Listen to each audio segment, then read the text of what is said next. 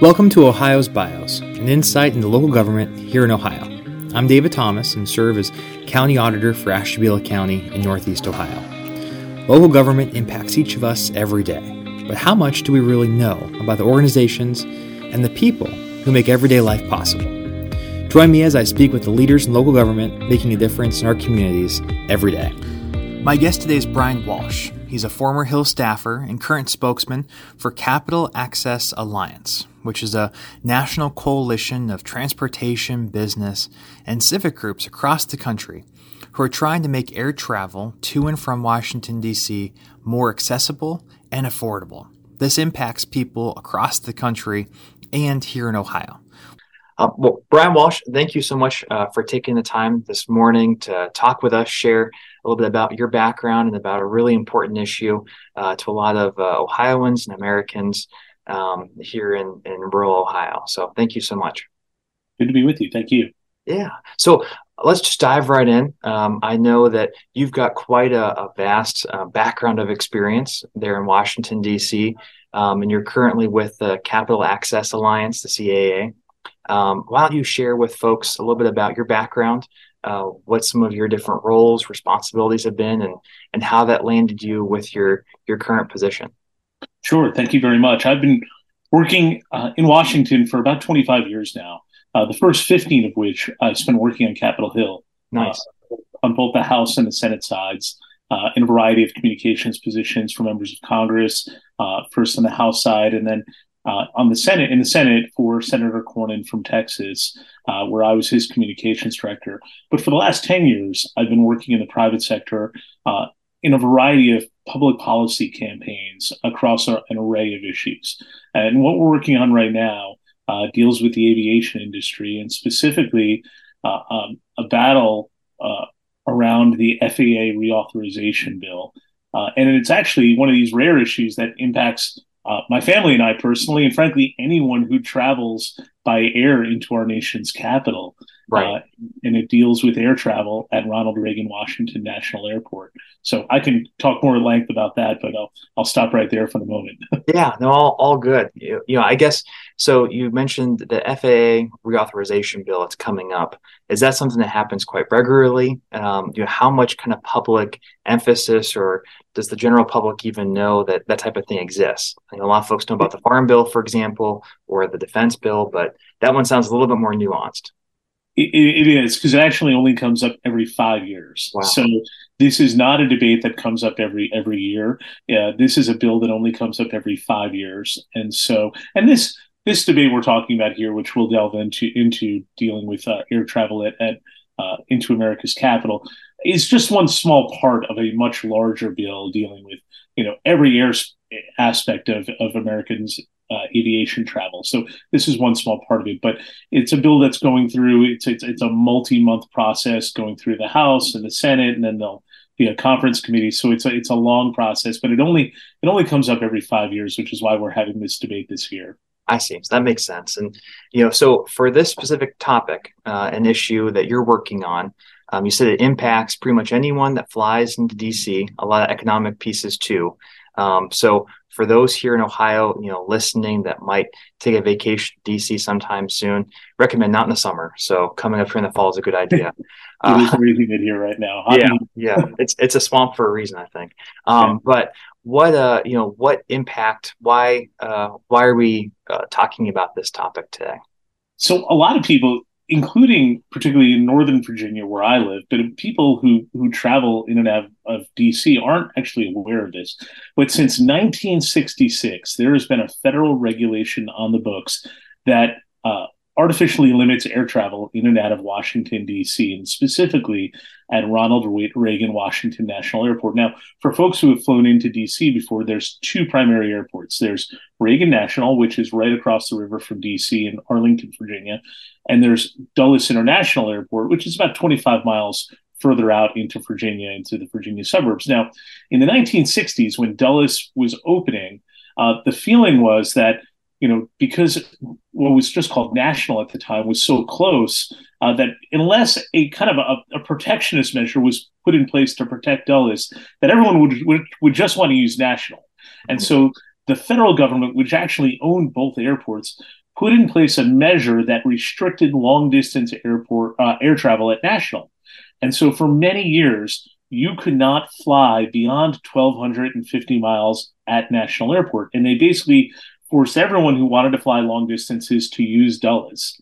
Now, that was back in 1966. It was also at a time when very few people lived out by Dulles. To put it in perspective, you know, out Loudoun County, where, where Dulles um, is located, uh, about 50,000 people lived out there in 1966. There's about 500,000 people who live there now. So the population has has just exploded in Northern Virginia. So kind of one of these reasons for having this protectionist measure has really been thrown out the window. Dulles is a self-sustaining airport. Uh, there's plenty of people who live in Northern Virginia who use both airports interchangeably. So it's now 2023. Uh, and, you know, but consequently, there is still this protectionist measure that limits air travel in long distances at DCA. But what it also limits is the number of flights that can go in and out of Reagan National each day. Now, as a result of this, Washington, D.C. has the highest ticket prices of any metro, top metro area in the country. So that impacts people not just in Los Angeles and Salt Lake City and, and Western states, but places like Ohio or St. Louis or you know Midwestern uh, areas as well. And so what we're trying to do is say, look, let's. It's no longer 1966. It's now 2023. This may have been a federal regulation that made sense in 1966, but there's an opportunity here to take a fresh look at this. Let's add more flights at Reagan National. We know the airport has the capacity to do that. Uh, I should also add Reagan National is the only airport in the country that is uh, has a federal perimeter rule like this. And so it's kind of crazy that you know we're talking about something like this that 60 years later, uh, a lot of people aren't even aware that is this is impacting not only their you know their choices they want to make and where they fly, but it's impacting their bottom lines and like their financial bottom lines and what they're paying for for air travel.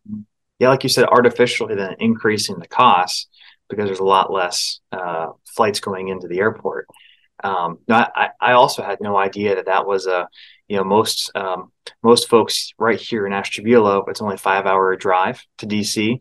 Mm-hmm. But for much of Ohio and the Midwest, like you said, it's just not practical to drive, and so you have to fly in, and we're all then paying higher prices than we should.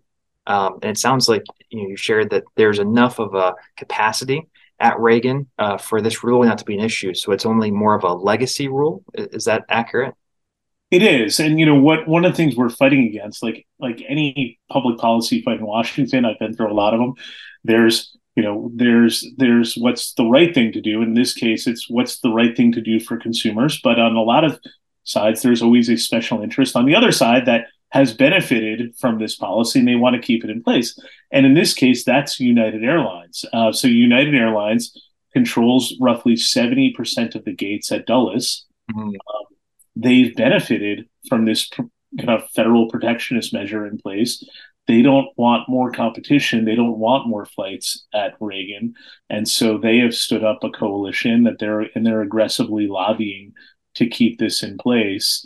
Um, and so we're we're we're really one. There's two things going on. One, a lot of people aren't aware of this, so there's an education campaign going on. So that's why I appreciate the opportunity to come on and talk to uh, folks in Ohio about that there's you know this federal regulation that's that's hurting their financial bottom lines if they fly into DC.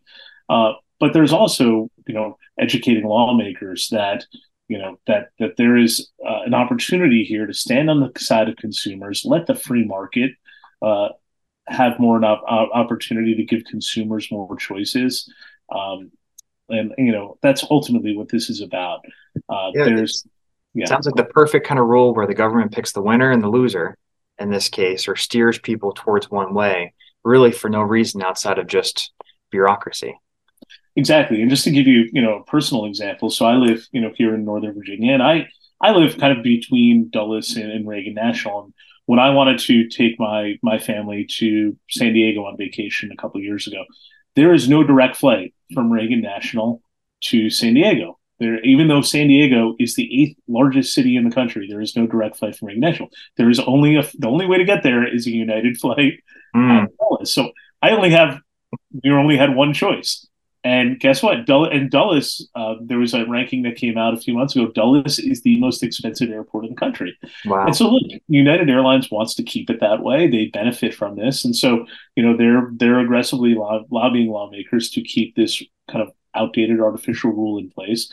We're encouraging lawmakers to stand on the side of consumers to give people more choices, but you know, like anything in Washington, sometimes change is hard. This has been on the books for nearly 60 years. Um, and so we're, we're going to continue to push.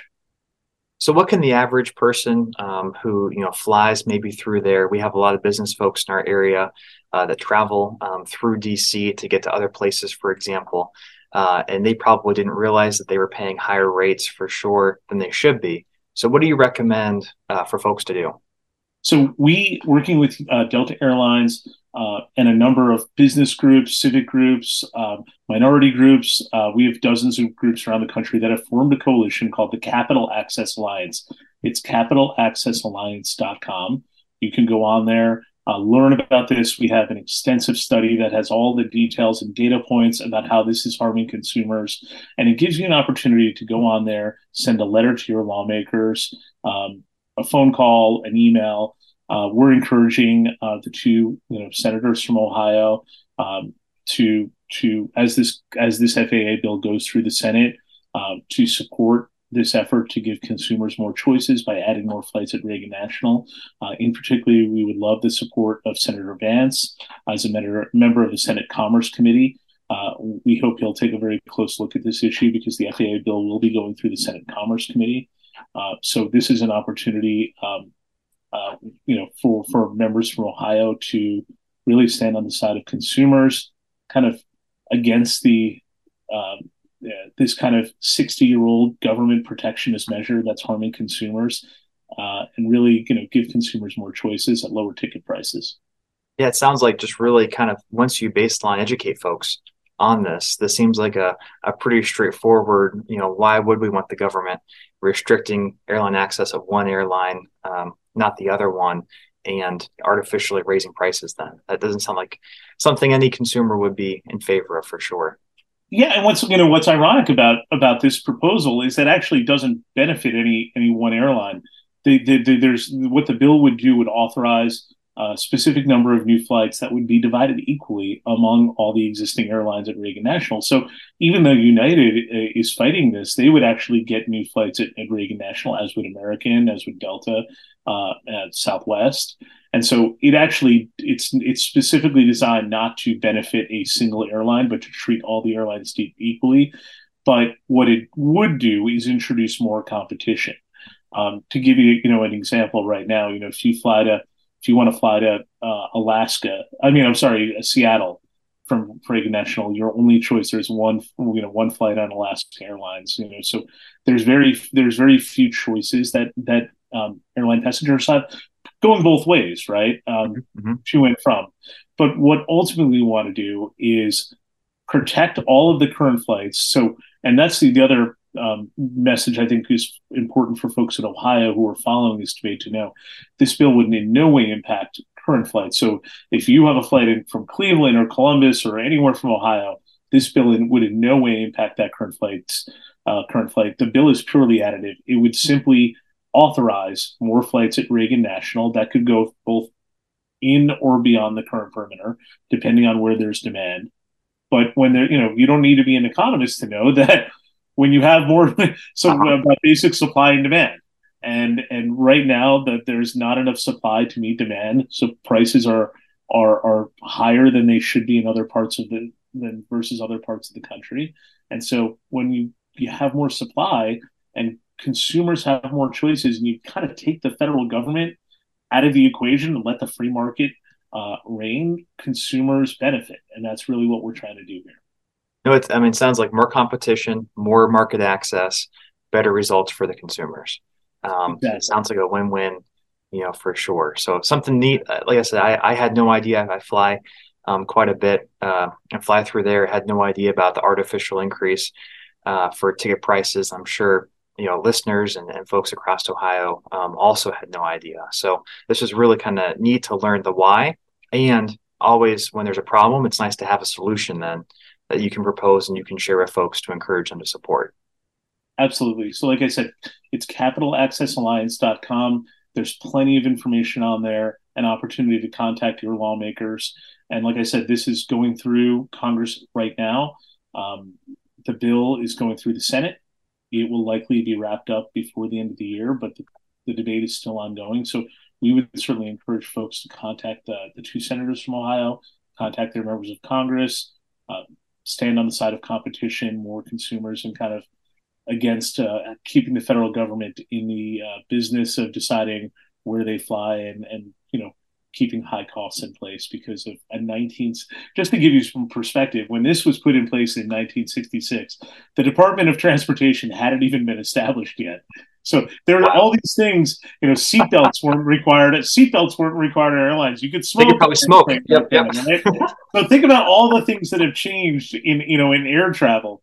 The one thing that hasn't changed is this outdated perimeter rule that has governed air traffic in, in and out of our nation's capital. So again, it's one of these things that you take a fresh look at and you say, okay, maybe this made sense in 1966, but it's now 2023. I mean, shouldn't we should we perhaps take a fresh look at this like we have with so many other issues? So. Yeah, absolutely. Well, um, thank you again for your time. And one last question I'd like to ask all of our guests here on the podcast. Uh, you know, with your background in, in, federal government, the House Senate side now, advocacy, um, what do you believe is the role of government?